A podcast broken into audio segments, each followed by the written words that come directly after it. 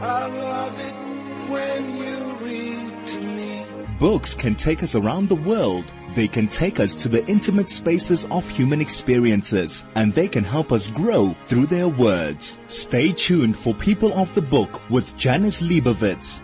I am Janice Liebowitz. You are People of the Book. Um, this time of year, I mean, COVID aside, when it comes to the Chagim and we're wrapping up, coming to the end of the Chagim, and generally we don't know what day of the week it is. I mean, with COVID, generally with lockdown, we all kept saying we didn't know what day of the week it is, and with the Chagim, and we always say, well, we don't know. Is it is it Rosh Hashanah?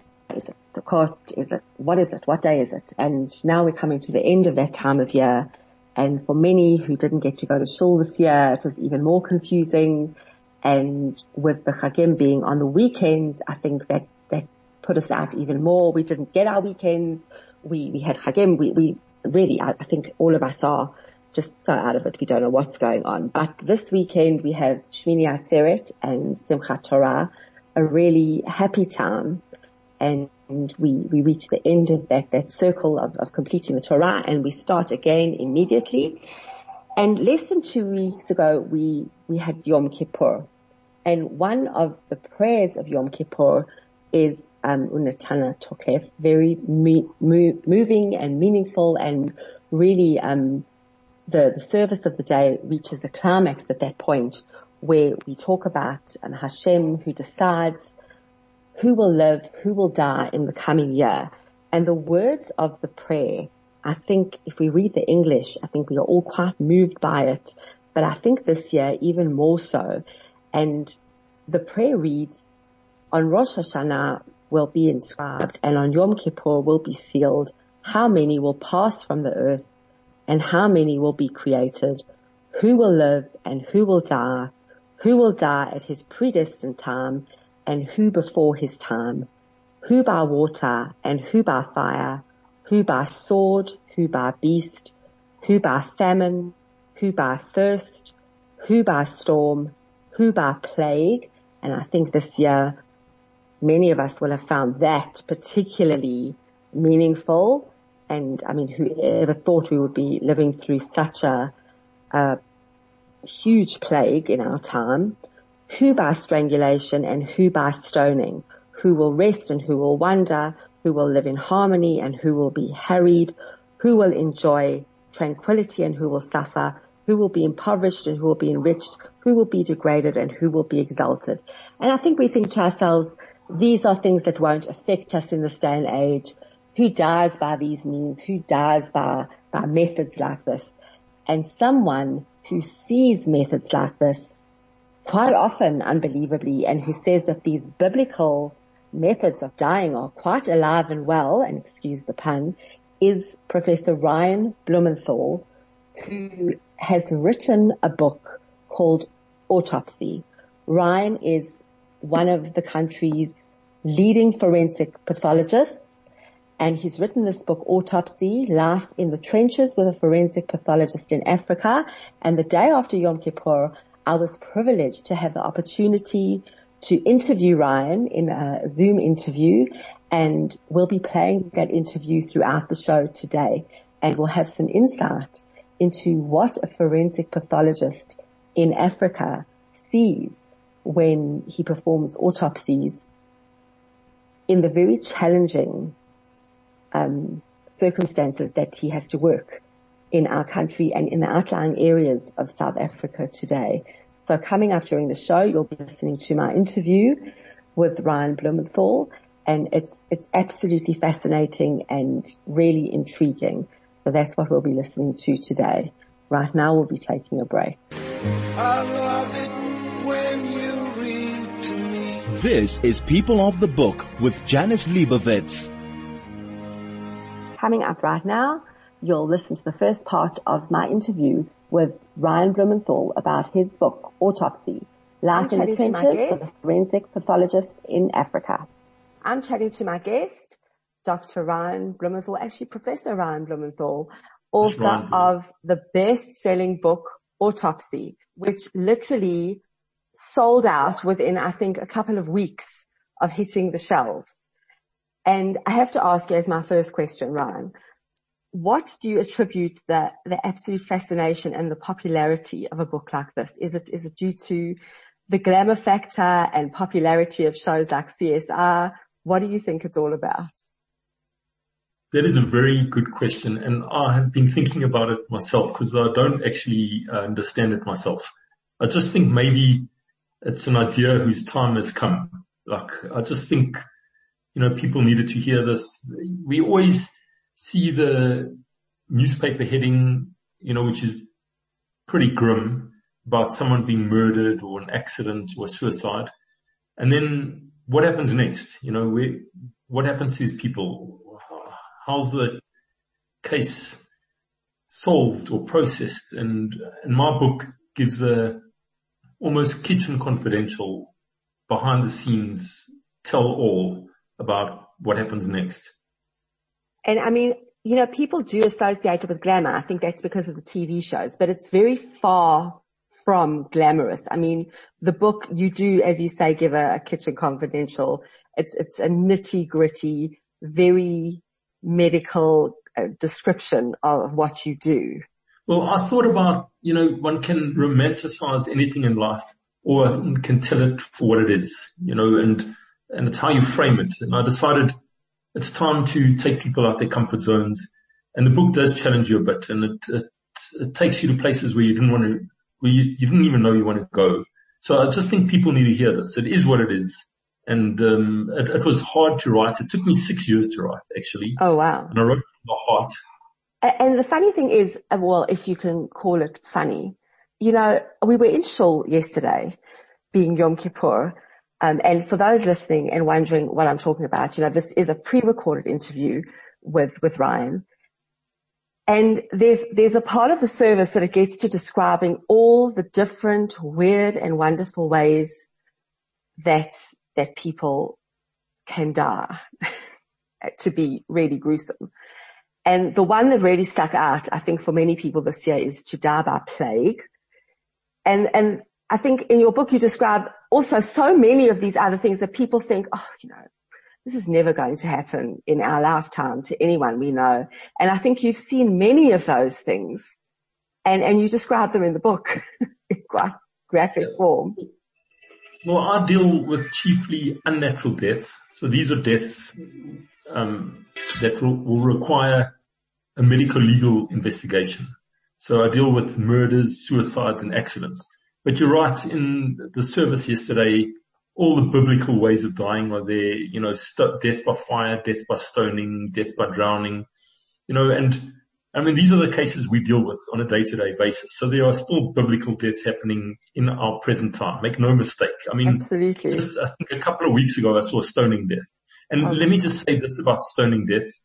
They will fool you badly. You think stones cause round, nice imprint abrasions. They do not. A stoning death there's lacerations, there's signs of sharp force trauma, there's signs of blunt force trauma. Stoning, the biblical term, can fool a modern pathologist badly. Yeah, you said so because you said that the, in the book you, you described that and you said that the death actually never comes from the actual stoning. It's more from the, the physical reaction to the stoning. Yeah, well that's mob assault that I was discussing in the yeah. book. Um, so we do get mob assault in South Africa.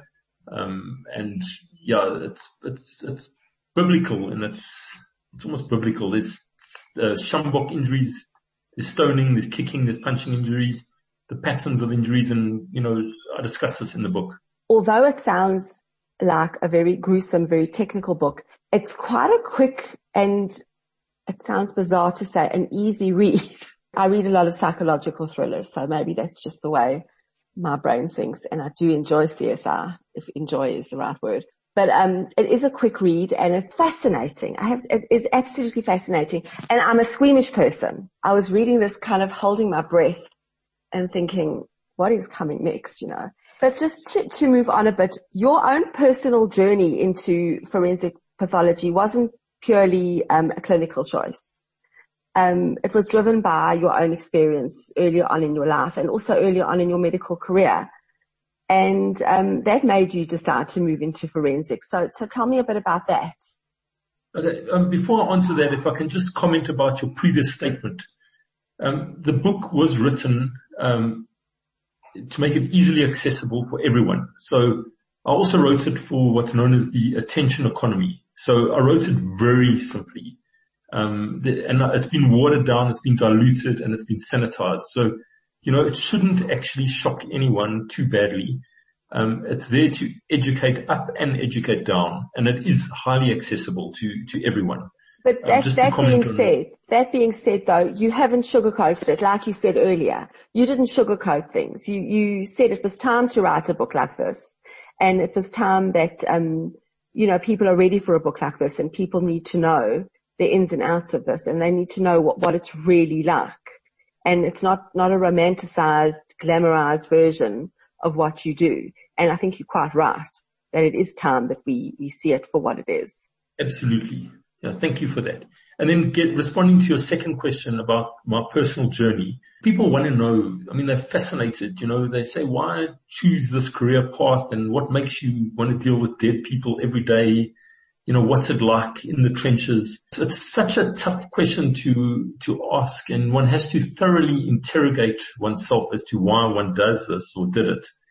And, um, I address this, I believe, in the book because one gets asked this a lot, you know, they, don't you get depressed? Don't you have post-traumatic stress disorder? You know, uh, you know, how do you deal with this on a day-to-day basis, seeing all these deaths?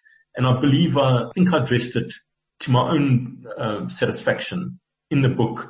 I think it really, um, I think answers why I went into this field. And I, look, I don't want to give too much away about the book. I've, I've really, yeah, no, we, we don't want to, we don't want to give everything away. It starts off with uh, bullying you know, I was bullied as a child and I'm anti-bullying to the max. And my book's about injustice and I cannot take injustice. And I also address different types of injustice. Why should some injustices be worse to some people than other injustices? And I really, I think, challenge people's perceptions on that. You know, and I start off in a very um, insidious way by, um, you know, the coroner of the stars, you know, Thomas Noguchi, yes. about him having performed autopsies on the likes of Marilyn Monroe and, um, you know, people who've performed autopsies on presidents and famous artists. And then, you know, m- myself doing autopsies on homeless people and what happens if the homeless person is actually a celebrity and, you know, the public's perception as to why are they interested in some deaths and not other deaths and are going to equality in death.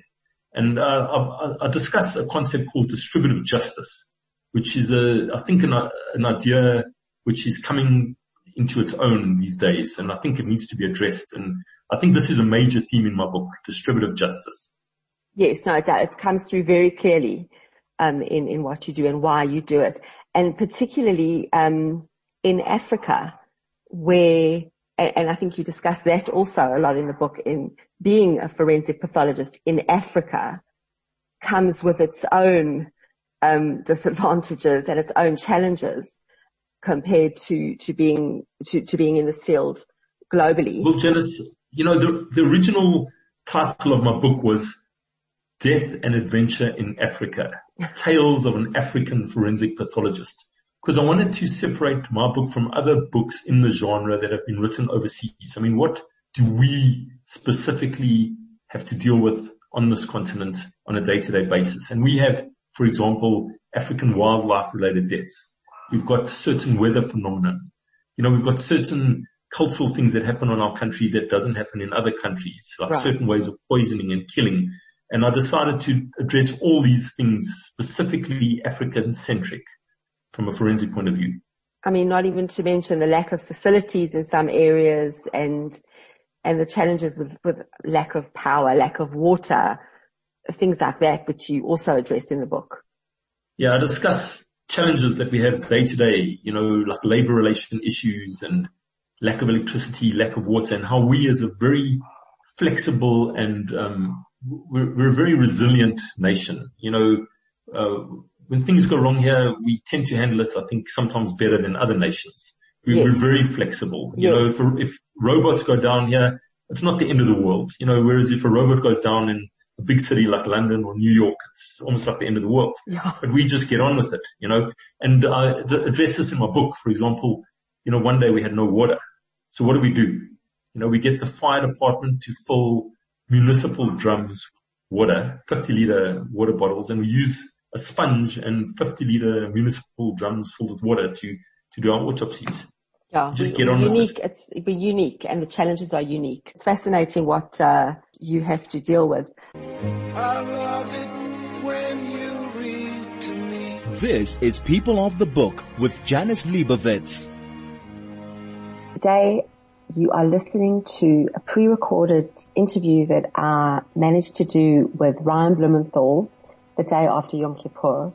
And if you don't know who Ryan is, he is a forensic pathologist who has written the most fascinating book called Autopsy, Life in the Trenches with a Forensic Pathologist in Africa. And today we are playing that interview. It's absolutely fascinating. The book is fascinating. If you can get your hands on it, I suggest you do. It's really been written for everybody, even if you are not in the medical field, not in the medical profession. It's really a book for everyone. And today we are listening to that interview. If you've just joined us, I am chatting to Dr. Ryan Blumenthal about his best-selling book, Autopsy. And really, if you can get hold of a copy, it is in reprint, isn't it? Or was reprinted, I think. Correct. And um, also, I've heard that it's going overseas now from February next year through Icon Books, and that it's being translated into Russian. Oh wow. So that's good news. Yeah. So you should be able to get hold of a copy. Um, I know that the, the first print just sold out within a couple of weeks of hitting the shelves. So I know I got one of the last copies when I got hold of it. So I was quite thrilled about that. So that's um, Dr. Ryan Blumenthal's book, Autopsy, and it's a fascinating read. That's who I'm chatting to if you have just joined us. But your job doesn't only entail the medical side of things. I mean, I think people think that it's just you and a body on a slab. Talk about also having to read hundreds of suicide notes. And um, I find it really surprising that you mentioned a statistic in your book that only about 20% of suicide victims leave a note. And, uh, and, and you, you go on from there to discuss, you know, the personal things about, about looking out for signals in people, caring for people, watching for signals in people, watching the people close to you, you know, really taking care of people. And that's, that's triggered that in you that, that we need to, to really take care of each other. And so it's not really only about the clinical and the medical. There's that, that interpersonal compassionate side to the field as well that I don't think people think about. Well, I don't think it crosses people's minds when they think about something like this. Well, we are still doctors when all is said and done. And we took the um, equivalent of the Hippocratic Oath. And I believe it's also the way we brought up, you know, in our, in our culture, you know, to care and be more mindful, to care about yourselves and care about others. And my book discusses all these things, you know, it's about the blind spot of humanity, I call it. You know, it talks about, for example, pets on scenes. It talks about people's medicine cabinets. And I, I go into depth into suicide notes. Uh, I mean, you really get an insight into what's happening in the world just by reading suicide notes. You know, it's uh, the, the metaphor I give is a panel beater. You know, if someone's working in a panel beating shop and sees all these cars coming in damaged, even though they've never seen the accident, they get a pretty good idea of what's happening on the Right. streets with regards to car accidents. And if you read enough suicide notes, you almost have a template of what a normal suicide note looks like. And I've read strange suicide notes, you know, and they are really tragic, uh, many of them. You know, I've seen suicide notes written on walls, on text messages, on pieces of paper put in the sock, in the underwear, you know, and some are incredibly long and some are incredibly short and so, you know, some are incredibly neat and some are incredibly untidy and it's written in a very textured way, you know, and we've even, you know, someone can hold a gun to your head and say, write a suicide note Right. and then murder you. And we, we've actually got divisions that can determine if this is an ipso facto suicide note or, or not a suicide note. Sure. And I mean, I've even seen people swallow their suicide notes, you know, in, and find it in their stomachs. Oh my God. And, you know, it's always written as I, I, this, you, you, this. There's pin codes. There's end of life directives. There's I'm sorry for this. Tell this person I love them. You know, reading suicide notes is um, an insight into the loneliness and the tragedy of uh, the human condition. And I don't think you, you start off by saying, um, you know, you are doctors, and I think people forget that that you started out as doctors. You took the Hippocratic Oath, and you're doctors. And I think people forget that. They think that I don't know how they they think that you reach the stage of your career that that I don't know if people even think about how you reached forensic pathology, how you got there. But I think people forget that you, you went through that, that medical training and, and all the fields of med- medicine and about going through empathy, dealing with patients, dealing with families. I think people forget that there is that side of things. I think, like I said earlier, they think of you in a lab with a body and that's all they think about. Well, we never want to see the same death happen twice. So we are actually public health doctors. We are detectives in white coats. So for example, an example I've given in the book, um, if I may, you know, I attended a coroner court hearing in Britain and it was a, a gentleman who went through a stop street and hit a woman. Uh, she fractured her legs, developed deep venous thrombosis. She developed pulmonary embolism and died. So I was sitting there in the, in the, in the stands listening and the one lawyer asked the, um, the driver, why does he think he hit that woman, you know, with his car?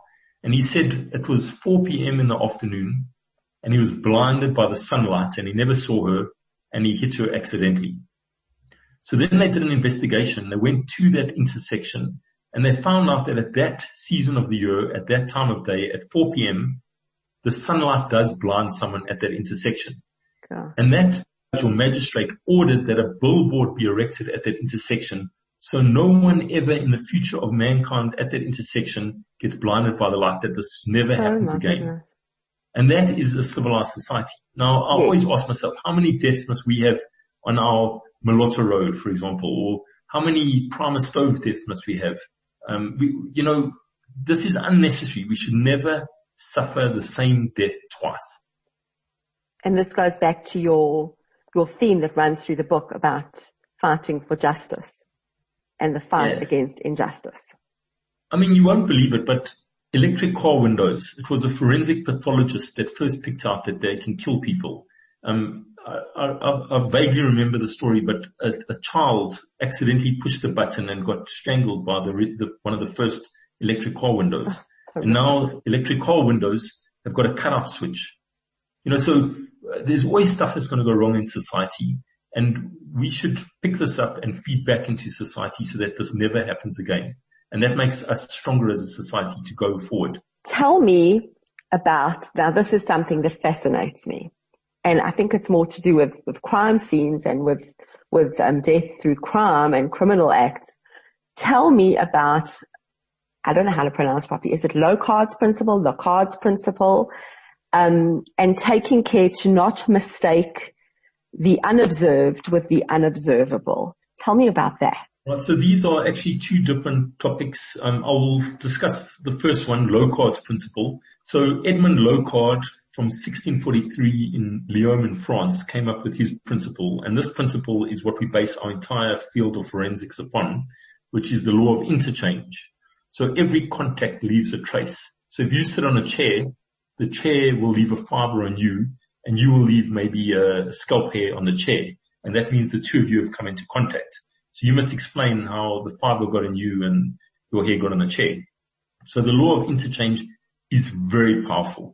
And in fact, Locard's principle is so powerful and it has so many ramifications that I don't even think the public have critically thought about this. For, for example, um, the whole infection theory is Locard's principle. You don't just get sick you come in contact with um, a fomite on which there is a bacteria and you, you come in contact with it. So even COVID-19 is the law of interchange. You're coming in contact with someone with it.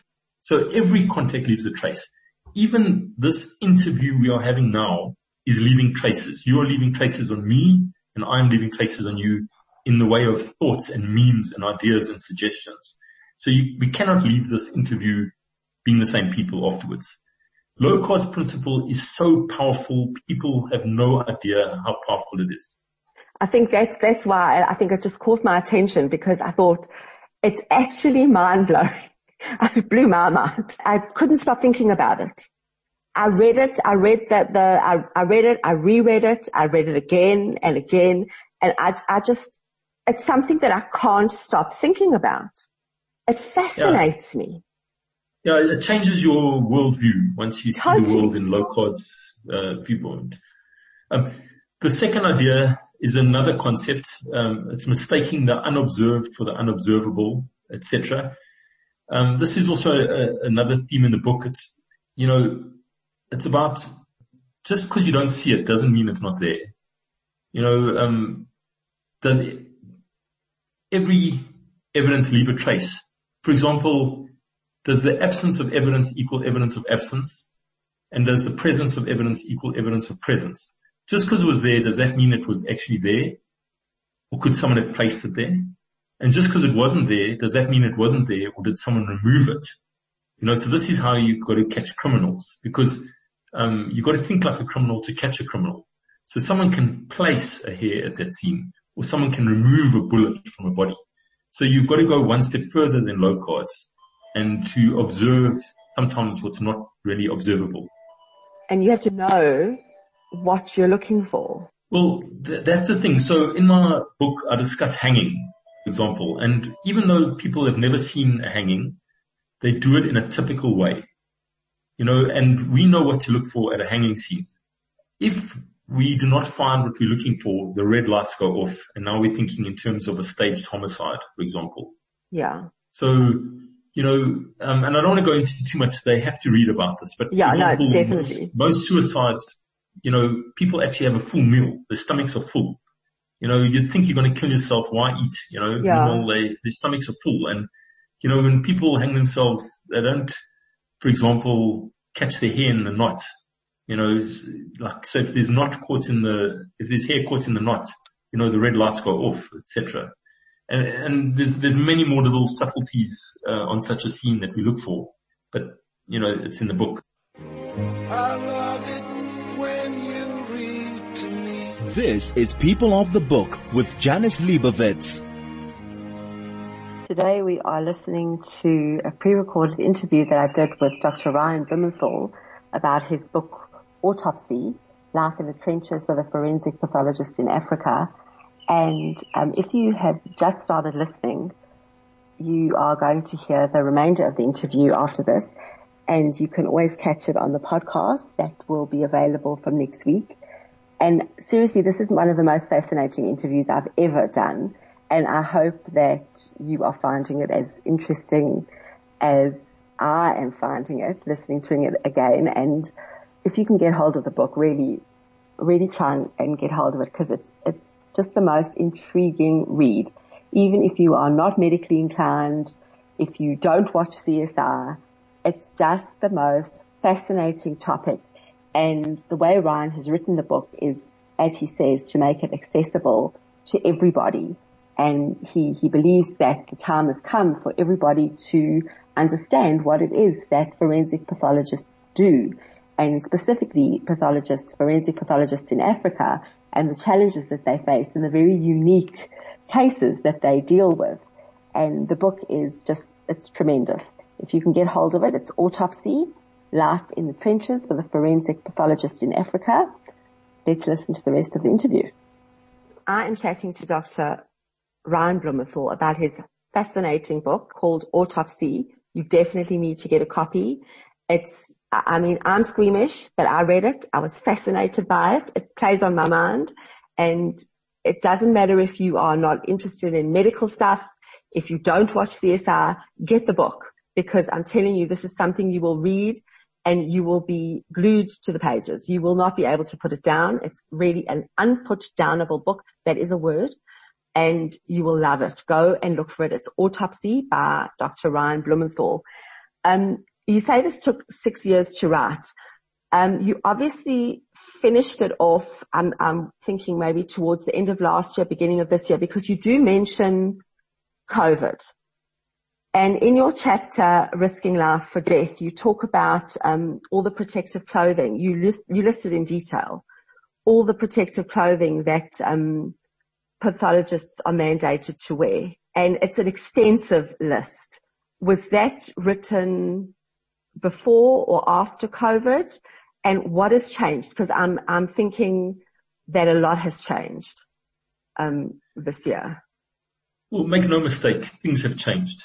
And um, I, finished the book um, as COVID was starting, and I tried to get as much data as I could get to put in the book, and for what I wanted to say. You know, look, I've, I've even performed several autopsies myself within the last two weeks on COVID cases. So, but the the message I wanted to get across was, as the chapter heading says, risking life for death. You know, COVID is a category three pathogen, um, whereas Ebola is a category four pathogen.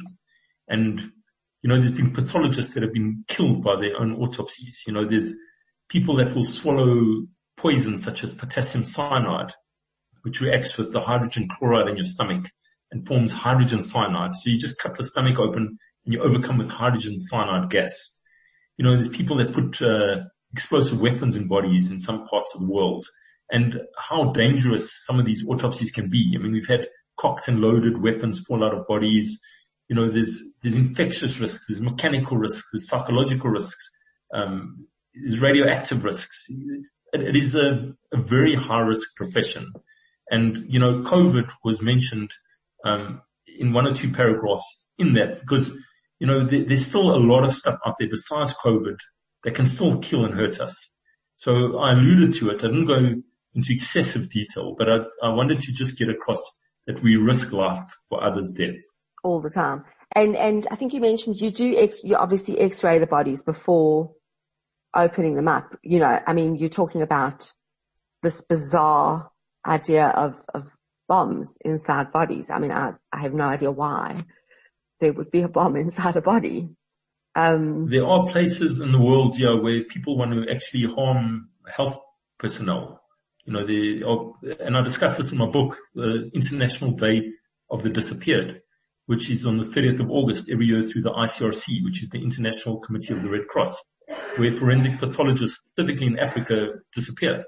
You know, they either leave the country or they disappear because they found something contrary to an authority. So oftentimes we do get these hot potato cases, which no one wants to deal with. And, um, you know, this field is, you need thick skin. You need a pachydermatic, uh, outer dermal layer. Yeah. It's insane. I mean, and, and uh, the, the other strange thing, you spoke about, um, the good luck charms that you often find and the amulets, which obviously have not helped the victims that are lying on your table. But, um, I know in, in some countries and in some cultures, that is huge. And I mean, are those physical things? I mean, I know there are some physical, actual physical good luck charms. A lot of them are tattoos. And I know that that's a huge culture in itself. Well, I, I discuss my biggest case in the book where I actually um, uncover an international um, terrorism organization through the victims' good luck charms. Um, you know, it was six men. It was a cash in tra- transit robbery. And I, just out of curiosity, opened up their good luck charms and found um, Arabic writing, you know, for African men. And it turned out to be, uh, you know, they were funding an international organization through cash in transit robberies in South Africa. So, but yeah, people, all cultures, all races, all religions have their good luck charms, their talismans, you know, um, and I, I went into depth to discussing what we find on bodies, you know, whether it's the beckoning hand, the the all-seeing eye, you know, we get stars of David, you, you name it, strings with uh, muti. Yeah. And it, it, just gives you an idea as to, you know, the belief system of the person lying on the table. It, it's absolutely fascinating. I'm going to digress from the book. Um, we are, we are running out of time, but I'm going to digress and throw you a complete whammy here. Tell me about magic. Okay, so it was my uh, it was my hobby um, for many years, sleight of hand uh, magic. Uh, it, it is my hobby. It, it still is. I just found it fascinating as to it's it's a nerd thing. It's a very nerdy um, hobby. Um, it's it's fascinating. It requires a certain type of thinking. You know, it's about fooling people and how people get fooled and misdirection. And I think it was a natural evolution into forensics because oftentimes we do get um, someone that tries to stage a murder or what I call the simulacrum of the norm murder. They make it look like a normal hanging or normal natural death, whereas it's actually a very crafty homicide. And I think my sleight of hand magic has helped me uh, identify that kind of thinking. So it would fly, you know, on, on the average person. But I think if you know what to look for, um, you know, but then every now and again we get fooled and we get fooled badly. So it keeps you very, very humble. It's about puzzle solving. You know, why are there puzzles? Why do we do puzzles? And I, I challenge the audience in my book by saying which is more difficult? Being told here's a puzzle, solve it, or not knowing whether you're in a puzzle in the first place. And, and that kind of thinking where you've got to consistently and uh, be on high alert. You know, you, you could, what could be presented to you as a normal pedestrian vehicle accident case could be a crafty homicide. And you've always got to have that high level of suspicion. So it's a way of thinking, which I, I describe. It's quite a conundrum that. So, but you've actually won an international competition with your magic, haven't you? Well, I've been to several, um, uh, world magic champs and I've, I've never really, um, competed. I, I, I, did attend, uh, one FISM and I entered a, a competition there um, I got recognized. Uh, I wouldn't say I, I, got, I was, I won, but uh, it's, I think it's global recognition is, uh, global recognition for it is, is, you know. Thank you. But it, yeah, it just fascinates me and it's, it's my hobby. And I think that, that as you say, it's, it's, I wouldn't say it's a natural progression, but as you say, it, it's, it helps you. It's that, that, um, it's that working out puzzles and it's, it's a, a way of your brain working and, and as you say, like specifically with trying to figure out what, well, I can give you an example. What are you looking for? Um, like uh, in the book, I discuss a case where doctors accidentally gave a patient the wrong blood type and then the units of blood went missing. You know, whether by accident or on purpose, we'll never know, but we couldn't find the, the blood packet containers. So now how do you solve a case like that? So we actually went looking for the red blood cells of that uh, transfused blood, which led us to sending the samples to Copenhagen um, to to actually identify those those red blood cells sequestrated in the liver of the wow. deceased victim. So you, you've got to like it's a puzzle. How do we solve it, and then get on with it? You mentioned um, the shortage of forensic pathologists um, in in Africa, in South Africa, in Africa. I mean, I'm not suggesting that you you put up billboards and place ads on social media, but um, how do you think this is something that can be overcome? Do you think it's something that could ever be overcome? I mean, how would you appeal to to the right people? to move into this specific area of medicine. Do you think this is something that is ever going to change in, in our area of the world? Janice, that is a fantastic question because look, just to give the listeners some perspective, we have 57.4 million people in South Africa and there are currently only 56 board registered forensic pathologists in South Africa. Wow. So we're all performing anywhere between 450 to 650 autopsies per person per year. And we want people with the right stuff. You know, we cannot accept someone who's applying for dermatology and psychiatry and never got in and now wants to do forensic pathology because these people, the attrition rate is massive. They, they're going to drop out because what keeps you going after your 9,000th autopsy, your 15,000th autopsy, etc. And it comes down to professionalism and you've got to go into it for the right reasons. So you need someone with the right stuff.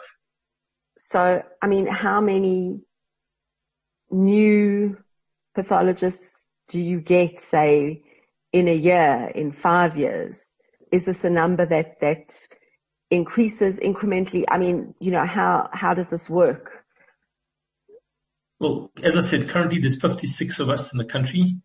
Um, the rest are being performed in the periphery by general practitioners with a diploma in forensic medicine. But we need ideally 250 to 300 forensic pathologists in this country. You need six forensic pathologists per million population. And obviously it will depend on what kind of population. Some populations are more violent than other populations. So for example, in Sweden and in Switzerland, you, uh, you won't need six per million. There maybe one or two per million would, would suffice. But here in South Africa, you know, we need about six per million. Yeah. And also you, you travel into deeper into Africa as well. You, you travel to other African countries as well. So you're not actually just serving our area in South Africa itself. You, you travel to African countries as well where there aren't well, many forensic pathologists to, to do the work that needs to be done. Well, I address this also in the book. You know, it's interjurisdictional forensics. You know, what happens if someone dies on the island of Mauritius or in Mozambique or in Botswana? You know, you're on holiday, you die there. You're at the mercy of their forensic system. Um, can you trust it? Is it accredited? You know, um, uh, and, and there's massive ramifications to this. You know, you, there's, there's strict protocols and, you know, I, I, I raise awareness of this fact in the book and it's a discussion which needs to be had. You know, if you die in Malawi or uh, Senegal, you know, what happens next? So I, I touch on that also in the book. A big problem that needs to be addressed. I mean, I don't know how it would be addressed. And as you say, you need people with the right stuff. And I don't think they rock up every day, do they? And not sure how we would overcome I, a problem like this. I think uh, I'm, I'm, the second Jewish forensic pathologist in South Africa. I think Dr. Kemp was the first. Um, he was a generation before me. I'm not aware of any others. I don't know if anyone, um, yeah, can, Gordon, I think from Cape Town was uh, also, so interesting. I think I'm the third maybe in this country. You're a trailblazer. No, not really. Just trying to do my bit. I think you are your, I think your humility is absolutely praiseworthy, really. You are, what you achieve and what the work that you do is, is absolutely incredible under hugely difficult circumstances a lot of the time, most of the time, in fact. And really, I can only commend you for what you do. Your book is fascinating. It makes for riveting reading. Um, and if you're listening, I have been chatting to Dr. Ryan Blumenthal. We've been talking about his book Autopsy. Go and get it. I promise you, you won't regret it. It's a riveting, page turning read. You won't be able to put it down. Ryan, thank you so, so much for your time. It's been fascinating. I could chat to you Janice, for hours. And are you? And thank you for this. Thank you for this. This is People of the Book with Janice Liebowitz. I hope that you enjoyed that interview. I was really, really privileged to have that opportunity to speak to Ryan Blumenthal about his book. Ryan's time is, I mean, we, we tried to organize that interview. It took us weeks to, to organize that and to set it up because Ryan is really um, pressed for time. He just managed to take a few days off that week of Yom Kippur and that was when we managed to to grab the time to do that. Um, as you can imagine, um, with the stats that he gave, with the number of uh, forensic pathologists that we have in South Africa, we are severely short of these practitioners. And as you can imagine, his time is just really, he's really pressed for time. So I was really, really lucky to get the opportunity to chat to him. And I really, really appreciate the time that he gave up um, to speak to me. I really hope you enjoyed that interview. As I say, the book is it's riveting reading. Um, get your hands on it. it, it that second print run has been done, so it is available in the shops and um, apparently available on Takealot. Thank you, Tamara Bloch, for messaging me to let me know that as well. But I think that print run has been finalized. It is out again in the stores. As we said, um, clearly there is huge interest in this area of, of medicine and I know that, that due to CSI it was very glamorized and, you know, the Hollywood aspect of it and people just, there's some gory aspect to it as well that just makes people want to read about it and there's no, there's no glamorization of it in this book. As Ryan said, it's a kitchen confidential, nitty gritty, very clinical and, and, but, but very accessible description that he gives in this book and it's very easy reading, as bizarre as that sounds. Um, it's autopsy, life in the trenches with a forensic pathologist in Africa. It is a great read. It's not a, a long book. It's, it's just fascinating and great short chapters. I know for, for people who are readers, we love short chapters. They are, and it's a book you can just read from start to finish. It's not one of those dense and intense books that you will pick up and have to put down and leave and read something else in between. It's, it's riveting. Really, it's a gripping read. It's just really, really interesting. And he talks about, as he said in the interview, the unique challenges that forensic pathologists in Africa specifically and in our region of the world face, um, quite different to what other forensic pathologists in the rest of the world are dealing with. And he wanted to specifically differentiate when he titled the book. He wanted to make that very clear. So I really hope that you enjoyed listening to that as much as I enjoyed chatting to Ryan. Enjoy this last stretch of the Chagim. I hope that you are enjoying the time with your family. I hope that the weather holds. Um, yeah, tonight, tomorrow, last days in the sukkah. Enjoy it. Enjoy whatever you're reading and I will be back with you next week. Stay safe, wear your masks, look after each other and enjoy your week.